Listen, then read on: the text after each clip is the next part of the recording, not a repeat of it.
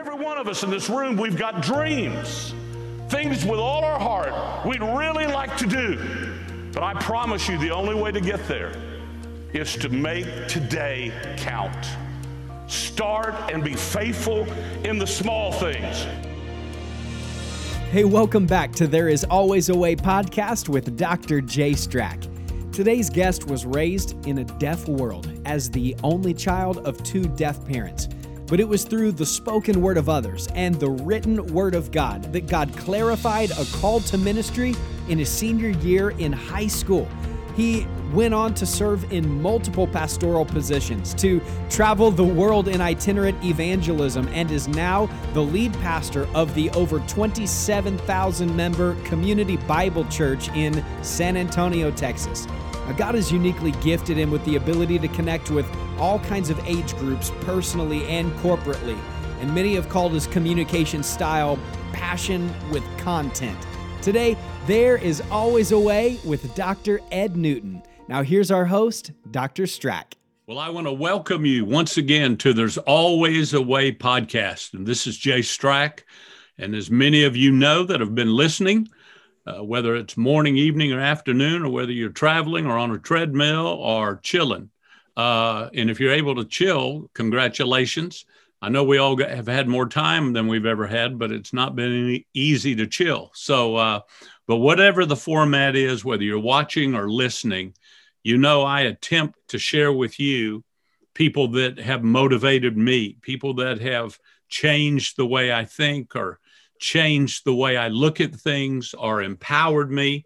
Uh, so, friends sharing their friends. And this is a, a great opportunity for me to introduce you to someone who's going to add a lot of value to your life professional life, your private life, your spiritual life, your marriage. I mean, this guy is a dude. And so I want to welcome you to, to Dr. Ed Newton. I knew him when he was just plain old Ed.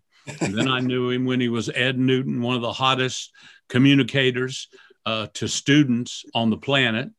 And then I knew him as all of a sudden not just being a really good communicator, but anointed, that things mm-hmm. happened when he shared. Things happened when he opened the Bible. Things happened when he made a presentation. And, you know, that's quite, to me, that's the acid test. That's the applause of he- heaven when things happen beyond just, man, that was good, or we just write it down. But all of a sudden, we look at what we do and how we do it differently.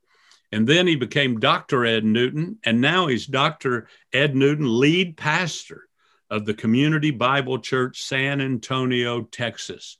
And by the way, ladies and gentlemen, it's a small, struggling church, 27,000 members, many campuses. They're a multiple campus mission community of multi generational, multicultural disciple makers. And I'm telling you, that's a mouthful, but that is what this amazing community Bible church in San Antonio is doing. So, Ed, I want to talk to you, but most of all, I got to just welcome you. Thanks for being here on There's Always a Way. Dr. Jay, thank you for the privilege of being on this podcast. I want to say to all that are listening, to be able to sit underneath your leadership and your influence has been the game changer in my life. So, thank you for the privilege, the honor, and this sacred opportunity, honestly, to hang out with you. So grateful to be on the podcast today. Man, well, now you know, ladies and gentlemen, why I booked Ed Newton, and uh, so thank you for being with us, Ed. I mean, I'll yes, dine sir. on I'll dine on that for a while. Yes, sir. Ed, in all seriousness, you have a story, a testimony. Uh, you've heard me teach the success secrets of Shamgar about starting where you are, using what what you have, and doing what you can.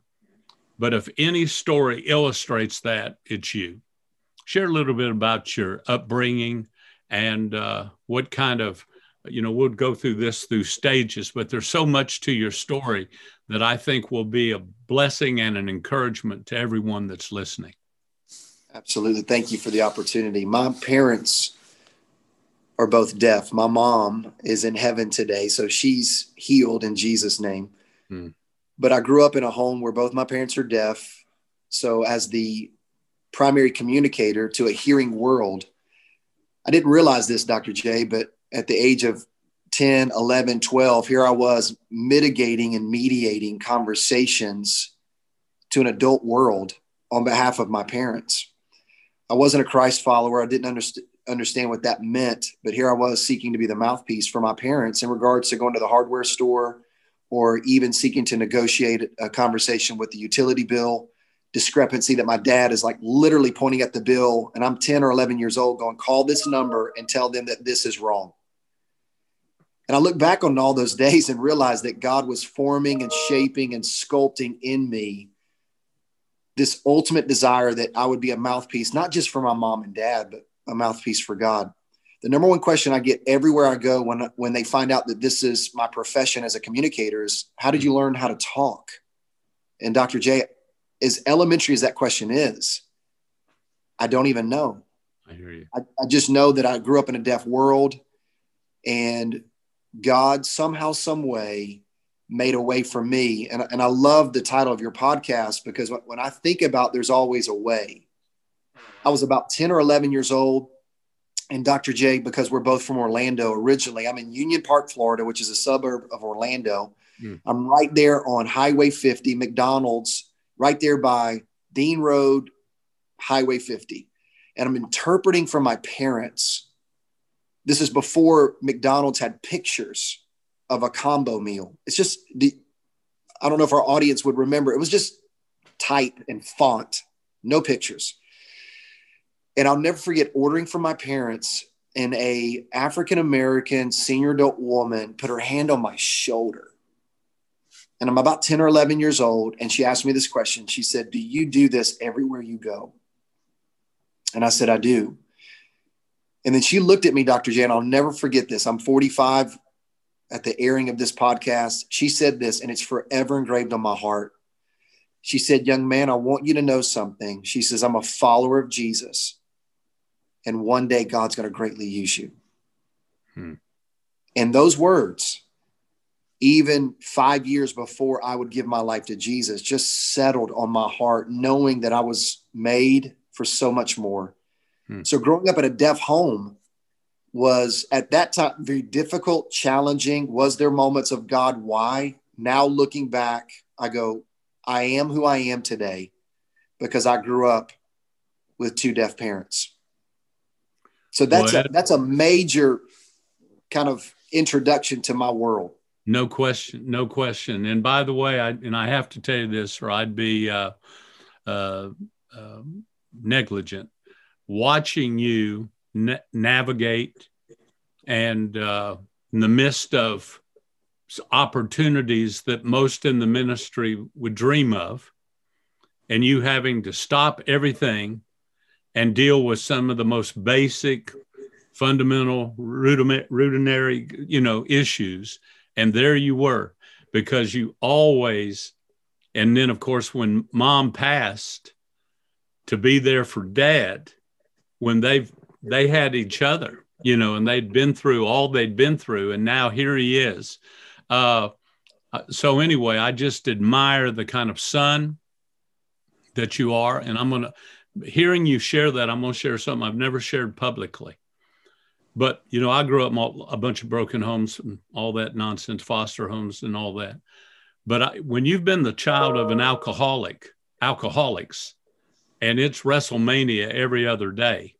And there's people coming and going in your life that aren't even from this planet, you think, you know, as a kid trying to, all the abuse, all the nonsense.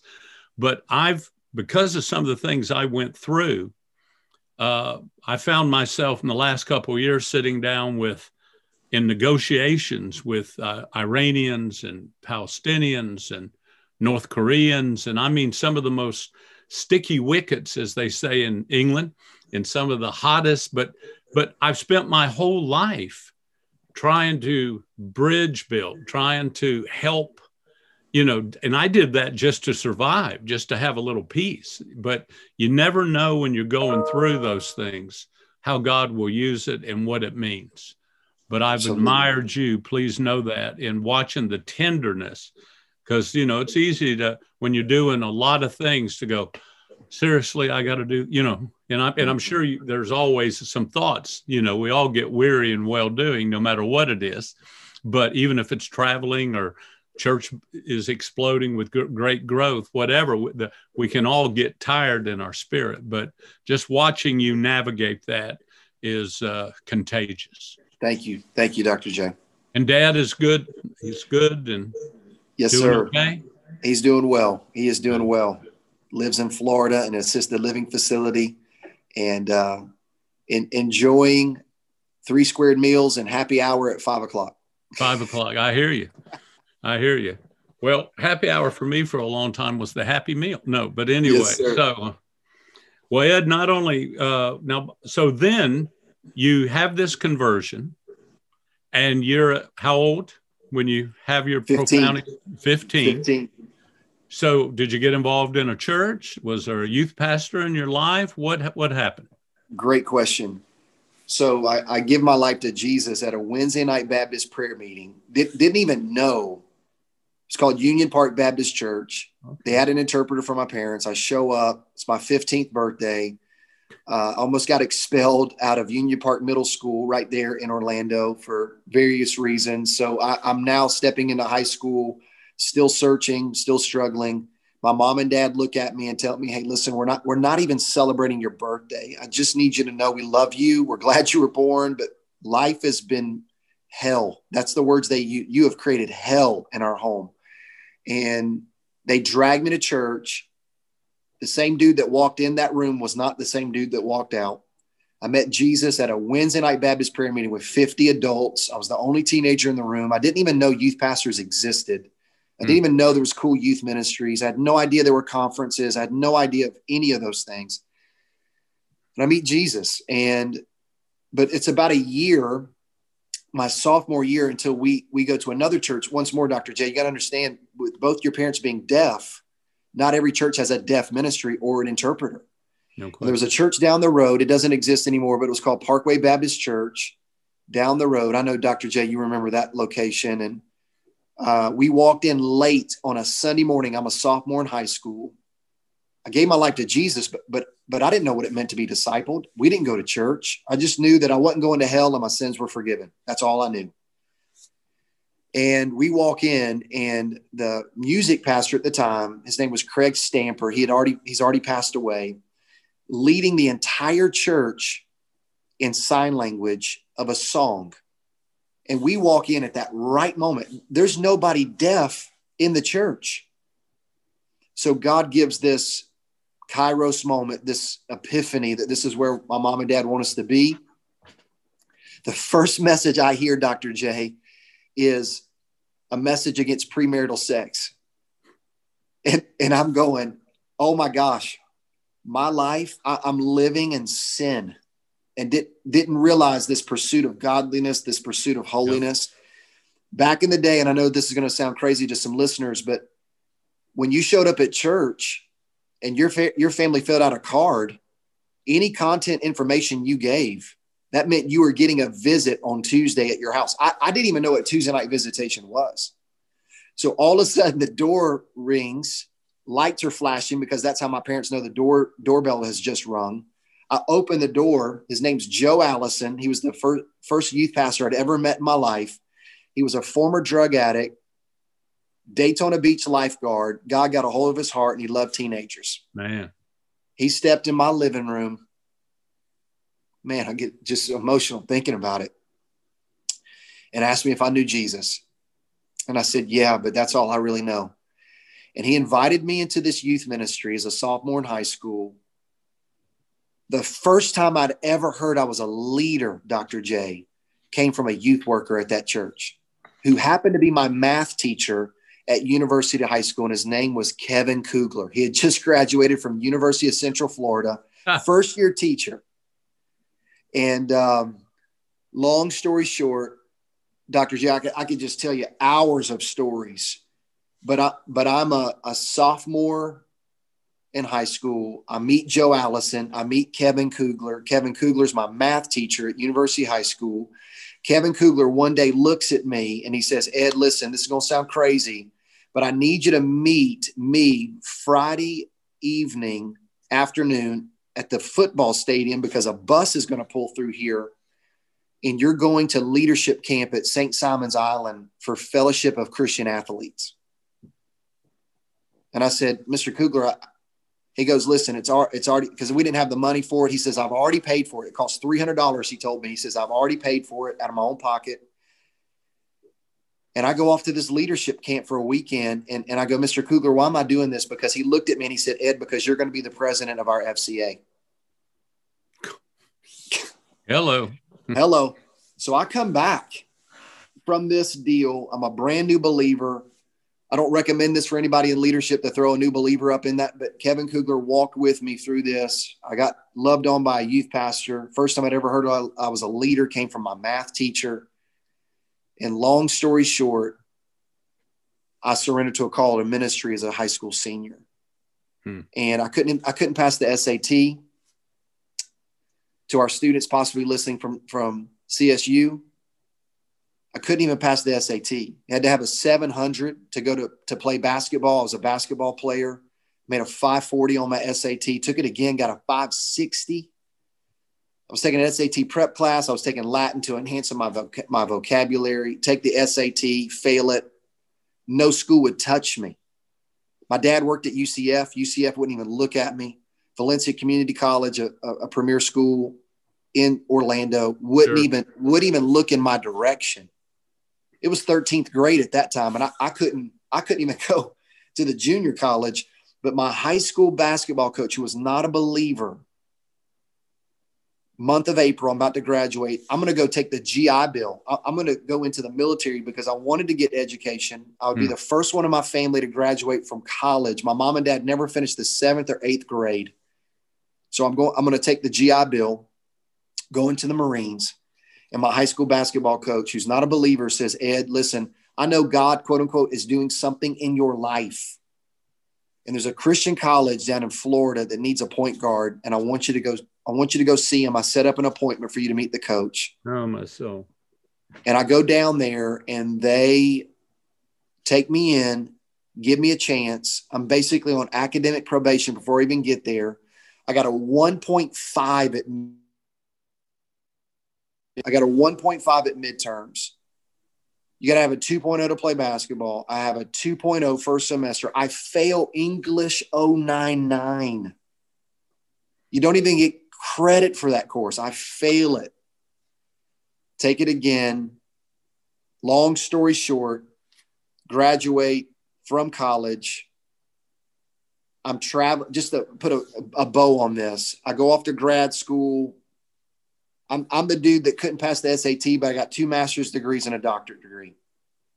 So for somebody listening, when a hmm. guidance counselor tells you you're not college material or you feel like there's no way, God makes a way when there, there is no, he opens doors that no man can open. And for me, it was just following favor. I go off to grad school. I, I, I become an associate pastor at a church. Long story. I'm speaking at a student conference, Dr. J. And this young girl walks up to me and she said, she said, Mr. Ed, can I have 20 minutes with you? I said, absolutely. I said, why? She says, I signed up to come to this conference because of you. And I said, tell me, tell me why. There, there's various speakers, there's various bands. Why did you come to this camp? And it's our it's our good friend Scott Dawson's camp down at it was at Panama City. Of course. And she tells she mentions her first name and then she says her last name. She says Kugler. And I go, by any chance, and, and before I could finish it, she's bawling. Mr. Kugler got married soon as I went off to college, and he and his wife were about to have their first child. And Mr. Kugler died before the birth of his of his child. His wife was nine months pregnant. He died of a brain tumor. He never got to see his, his daughter. So this is Kevin Kugler's daughter. Wow. That dad never chance to meet whose mom says, I want you to go to that camp because that guy's speaking. Hmm.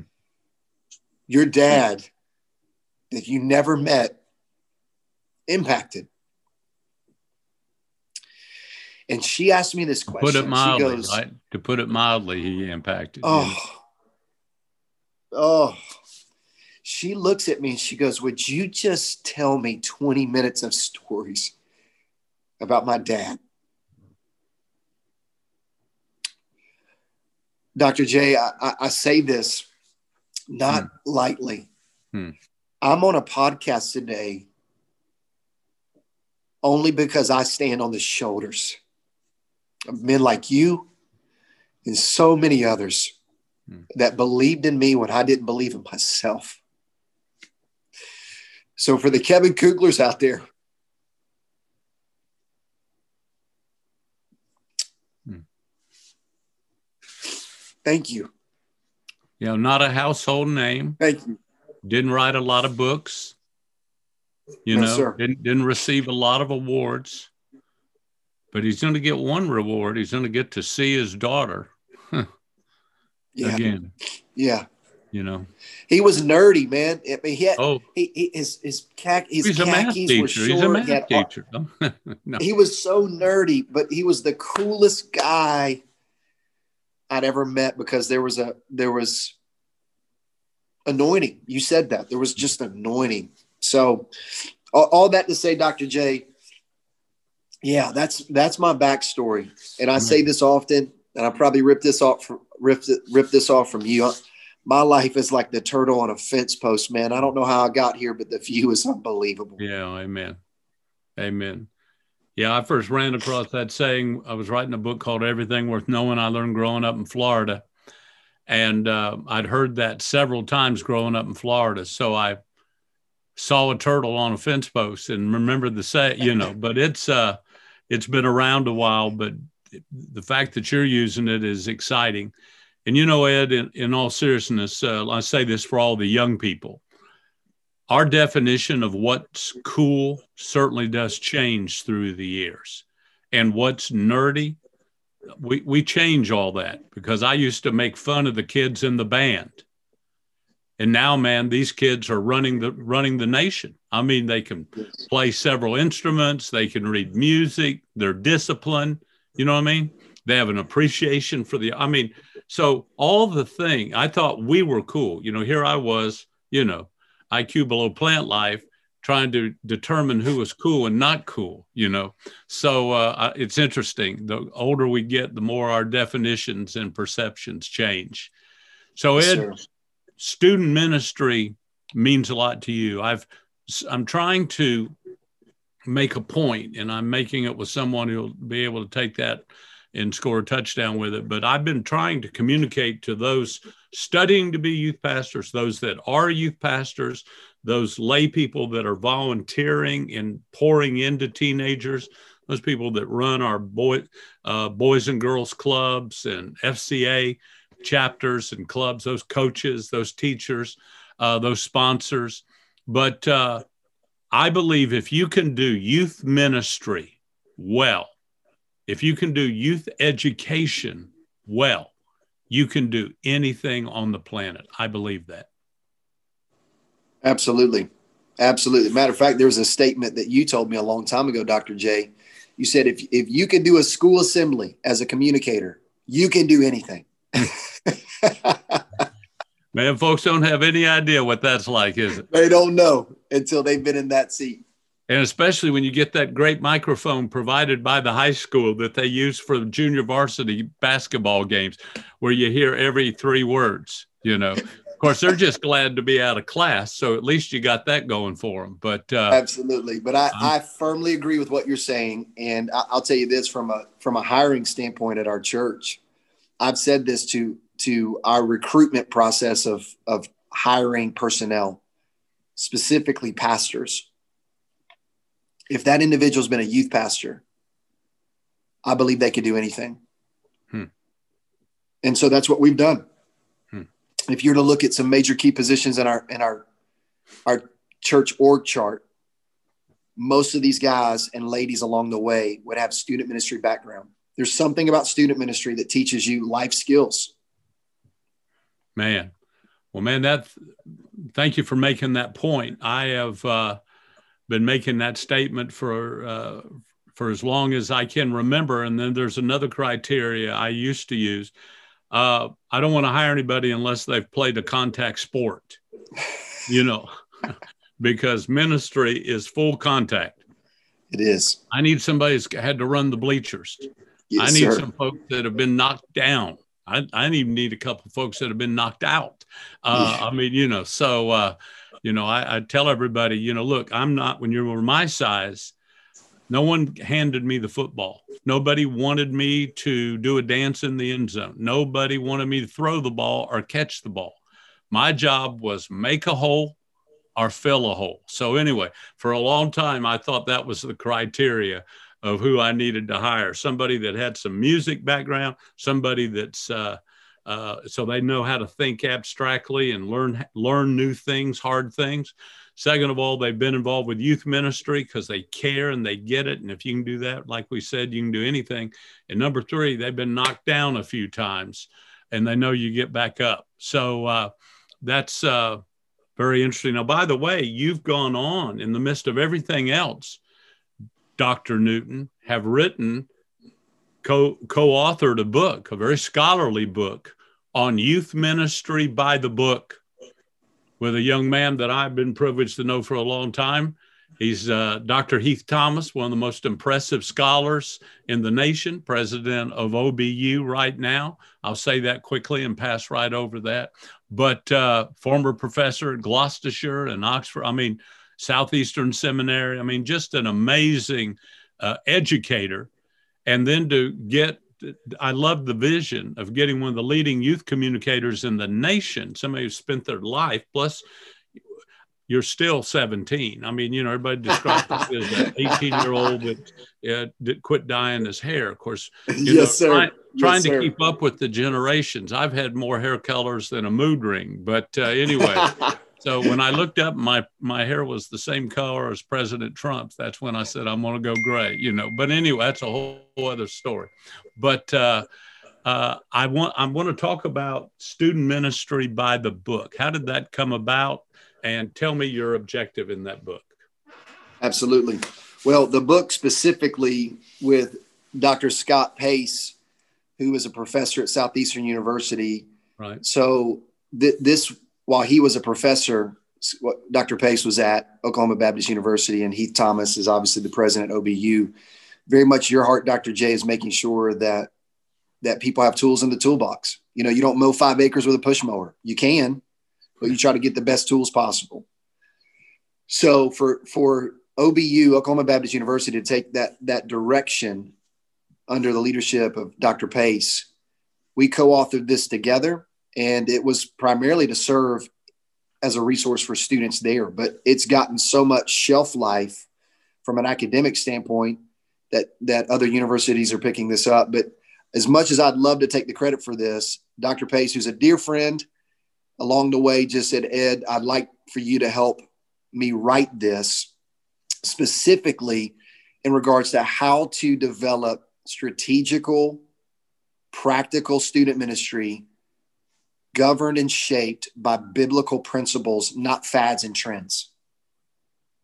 So what what outlives you?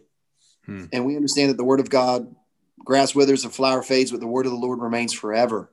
No and so, a student ministry that's led by biblical principles is what Dr. Pace was aiming for. And so, we just kind of we mapped that out, and it and it has been refreshing to step on college campuses, to talk to other students who have gone through that, read that, and just felt as if that it gave them a biblical framework of how to do student ministry at a level where we're not just entertaining students and we're not just in essence lowering the bar but instead raising the bar helping students to understand this primary phrase. And i've said this a lot and i know you have dr j.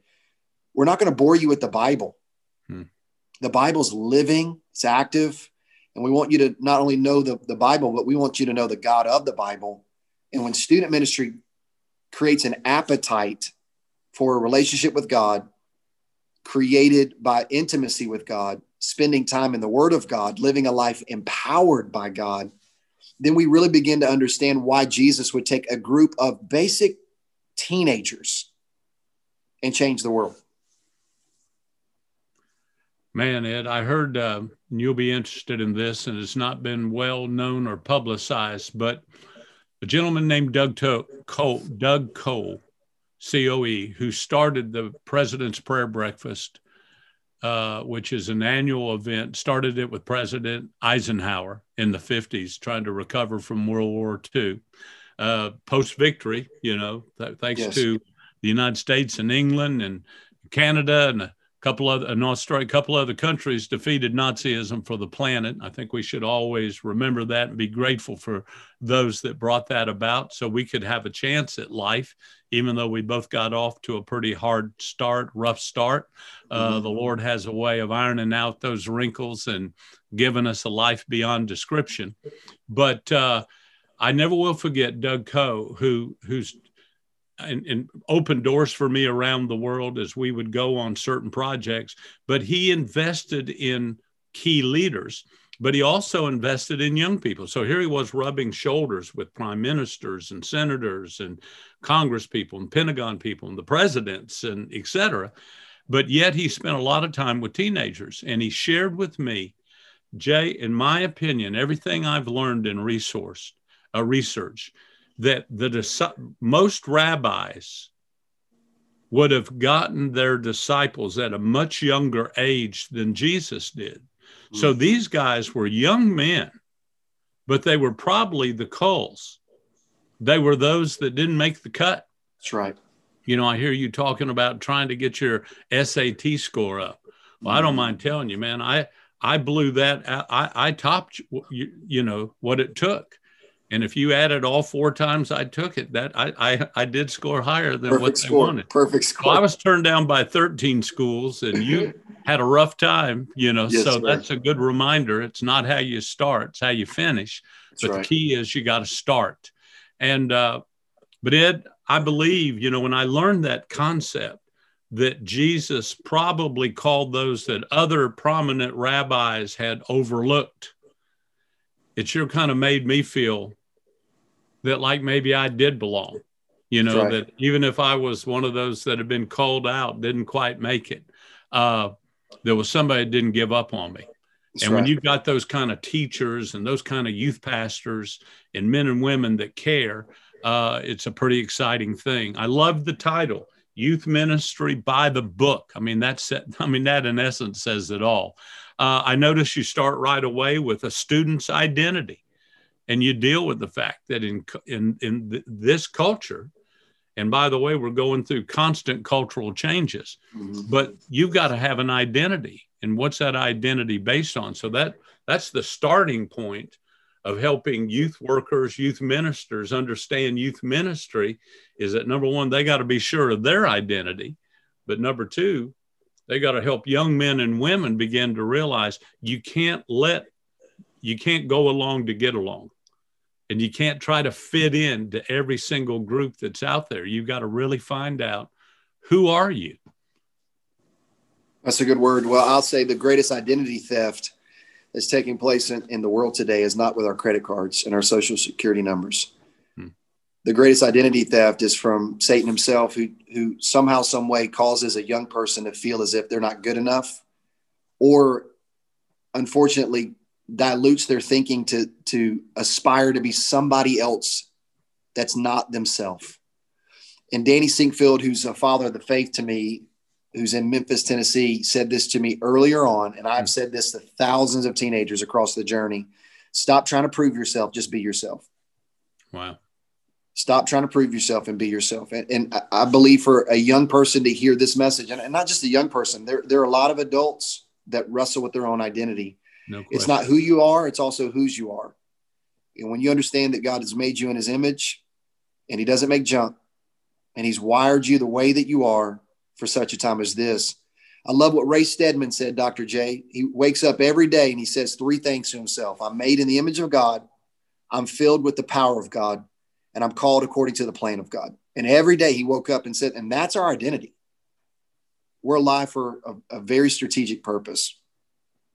Somebody asked me what I felt when I really began to discover my identity in the Lord. And I said it was real simple. I leaned down and said to the devil, Your mama. I mean, yeah. I, it's over, dude. Hit the road, Jack. Don't come around. You got no claim on me. It's over. Uh, turn out the lights. That's but right. uh, Ed, you also in the book and uh, Scott and, and Heath Thomas, you know, but it's all of you together. But I know they were counting on you to uh, kind of mug mug great principles with reality. To me, that's the best description of life. You get mugged by reality. Yeah. And one, we keep trying to avoid reality, but reality is our friend. I just went through four or five medical procedures. You know, a young guy as young as me, you're going, why in the world? But just to be safe, you know. But anyway, uh, but I did it for one reason. Reality is my friend. If I've got, if I can find out something now, the sooner I know about it, the more I can do about what. And that's not just true for a medical, t- but that's true for looking at your life. Reality is my friend. And I thought of this flash through my mind, Ed. So forgive me I know this same thing happens to you uh, a lot when you hear something or you're reading something or you're in the middle of something. But I'm thinking we've got a lot of men and women who, through no fault of their own, has lost their job, mm-hmm. and now they've been, uh, you know, told they're not essential, or maybe because of some of the heavy-handed restrictions or what all's going on. I think everybody means well by what they're doing, but there's a lot of policies that are just wiping people out. So there's a lot of adults men and women, maybe even some listening to this podcast that need to understand what you talk about. You know, it's not what you do, right? That's You're right. not just a job, you're not just right. a title, but it's you.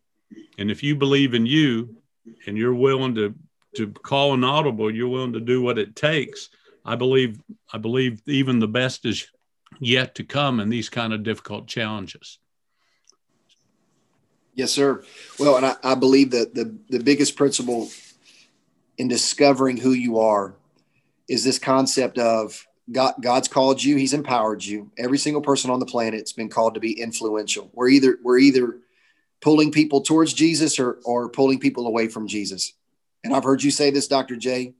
Our words, our actions really do matter, not just for today, but hmm. for the future that we're seeking to build. And when we begin to understand that everything I do has to has to walk in alignment with the, the destiny that God has called us to, then I'm not just whimsically going through the motions. I could I could be a missionary in my marketplace. I could be a missionary on my sports team. I could wake up and just say, God, all of me belongs to all of you. And I could live for myself. And yes, boost followers on social media platforms and have a following. But at the end of the day, hmm. I love how Matt Papa said this either God is using me to build his kingdom or I'm using God to build his kingdom. And I know this if I'm using God to build my kingdom, there there's sandcastles that wash away in the sand. Hmm. But when we, but for me to say to our audience today, build your life on the rock. The storms will come, the wind will blow, Adversity w- will present itself, but you'll weather. You'll weather. Wow. That's a good word for all the storms we're in. What's the one piece of advice you'd give to those that are serious about youth ministry about relating? I mean, I know that's a pregnant term. There's a lot it of is. ways to go with that, but and I know it it varies, and you know we got there's a hundred issues, but and you've written about it, you know, a great deal. So there's a lot of wisdom in the book. But just from your heart, what is it that you would say? How do I relate to these young people today? I'm, I'm an, you know, I'm, I've, I've not done those things. I'm not cool. I'm not hipper than thou. You know. Uh, no, that's a great say question. groovier than thou, but you notice i am getting modern. Hip, no. Well, a, a, a synonym of relate is the word relevant. Hmm. And, and if we're not careful, we make relevance based upon style, not substance. I'll say that again. Style is trendy, style is what's in. And when you think about what's stylish, it's so interesting, Dr. J, just watching this raising. Right now, we got four teenagers in our house what they what they think is cool, what in my opinion was cool 20 years ago. which I've said this to so many moms and dads. Just hang on to everything you got. Don't give it away because it'll come back around and it'll be cool. And I promise you. You mean those bell bottoms? That, those bell bottoms, those mom jeans, those platform no. shoes, all, everything that you could ever think of. So, what I would say to anybody listening, when we ask the question, how do I be relevant? Let's not lean in the category. Don't let that pendulum swing into style. We all should be cultural anthropologists. And that's a phrase that I use a lot. You got to study culture. I'm not saying don't do the homework. I'm not, listen, you got to know what's going on. And that's a little bit easier for some than others. I have to work at that but I also have a living, breathing test case in my house. Yeah, yeah. Sure but when do. my kid, but when my kids move on, where am I going to get that intel? So before I had teenagers and I'm traveling speaking to, to students, I'm raising babies. I, I was I was scouring websites that from People Magazine to Vogue, or just scouring trending topics just to really put a thumb on the pulse of what's happening. Hmm. But I didn't have to know everything, but I just needed to know enough to be able to engage in a conversation where somebody would listen and go, I know that guy's a preacher and he's going to open the Bible. But man, that guy feels like he he cares enough to know about what's going on in my world. And that's the principle. It's the old adage, but I'm telling you, it's it, that adage keeps on giving. It's not how much you know, it's how much they know you care. And that principle, relevance from style to substance. For example, Jesus was not the most trendiest person that walked across the planet. That's for sure. But what he what made him relevant is he saw the marginalized. What made him relevant is that he he spoke to the needs of the day. He spoke to injustice. He spoke to all of the, the Pharisaical mindsets. What made him relevant was he was dealing with real life issues in a way that demonstrated care, concern, and compassion. Relevance is care, concern, compassion. Relevance is not clothing, style, Spotify playlists. Those come and go.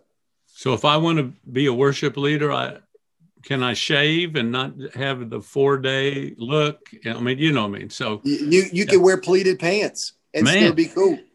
Tell me, man. Next time we talk, I'm wearing a, a tie dye acid dyed shirt. I just want you to know. All right. Eh, all right. I'll hold you to it. With the deep purple logo. Right.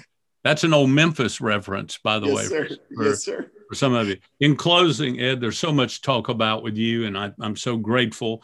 Uh, I really do love the book, Student Ministry by the Book. Um, I'll, you know, how you break it down for people where they are.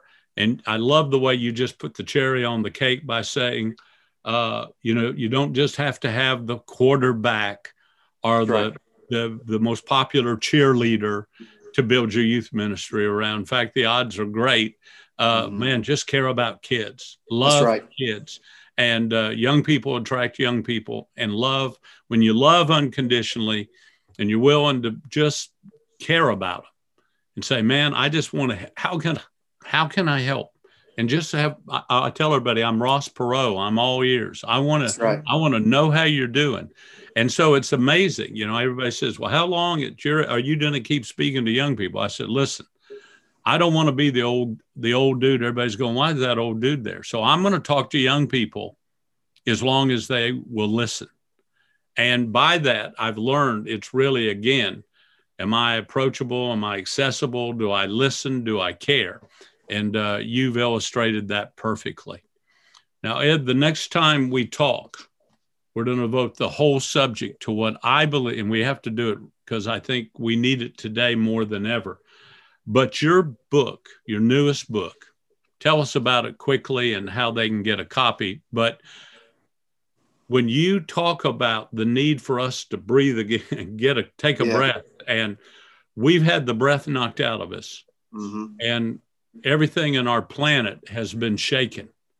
And so, what a, to me, the timing of this new book is, uh, I mean, man, we just got to get the word out. But uh, tell our, and then we're going to do a whole podcast, but tell us how to get the book and about the book. Breathe Again was a book that was uh, written several years ago, actually, while I was serving with you, Dr. J. It was one of our Live Tour curriculums, looked at the several plot movements of God breathing. God breathes in the, in the garden, breathes into Adam. We see the Valley of Dry Bones where, where God breathes on the Valley of Dry Bones. We watch Jesus on the cross. The Bible's very, very clear to say that he breathed his last we watch Jesus come back from the dead as the undefeated, undisputed heavyweight champion of the world, and then breathes on the disciples the power of the Holy Spirit. We see that God breathes on the Bible and the significance of that. All scripture is given by the breath of God. And then we look at that last plot movement and we look at the fact that we know how the Bible ends. We win, by the way, for anybody that wonders what's the outcome, we win. But the Bible says in that Second Thessalonians 2 8 that Jesus breathes on the enemy. Hmm. So victory is secured by the breath of God. I had no idea, Dr. J, that two major pillars around this idea in 2020 would center around George Floyd and, and the unfortunate passing of him on that day would be sum, summarized and surmised as I can't breathe. Right. And then COVID 19 taking breath. Attacks the respiratory system. I mean, Ta- attacks the respiratory system. So, yeah. in between these two massive statements, I can't breathe and I can't breathe, there's a God that wants us to breathe again. Hmm. But that breath comes from Him. So, you well, can get this book at ednewton.com. ednewton.com. Man. Yes, sir. You've come a long way from uh, the streets of Orlando. Yes, sir. And by the way. I know those neighborhoods quite well, and it's I a miracle. It's a miracle you're still with us. uh, Ed, what a incredible journey! Uh, so much to talk to you about about building a church, and again, yeah. I'm looking forward to doing some events together on how to raise up communicators, how to communicate. You're one of the best I also know you've studied that a lot and you can help folks no matter whether they feel like they're a good you don't have to be class clown you don't have to be you know mr mike on saturday night kind of a deal uh, you can be anybody but if you got a message and you care so there's a way to learn how to not just be the preacher but That's how right. to be that communicator so so much man you're wrapped up in you so we're very very very grateful i hope you know that proud of you. Uh, this is uh, Jay Strack. We've been with Dr. Ed Newton. Man, he's if I'd have remembered all the things he done, I would I would have wore a tie, uh, a bow tie since it's Ed Newton. But uh, Ed, you're the man. I'm so proud of you and and way to go. Thank you for being a part of this. And thank you for listening to There's Always a Way with Dr. Jay Strack. If you enjoyed today's episode, share it with a friend by taking a screenshot and posting it to your story or tagging us on Instagram or Twitter at the letter J Strack 007. If you haven't yet, we'd love for you to rate and review the podcast. Because of you, others are able to be encouraged and equipped by these incredible episodes.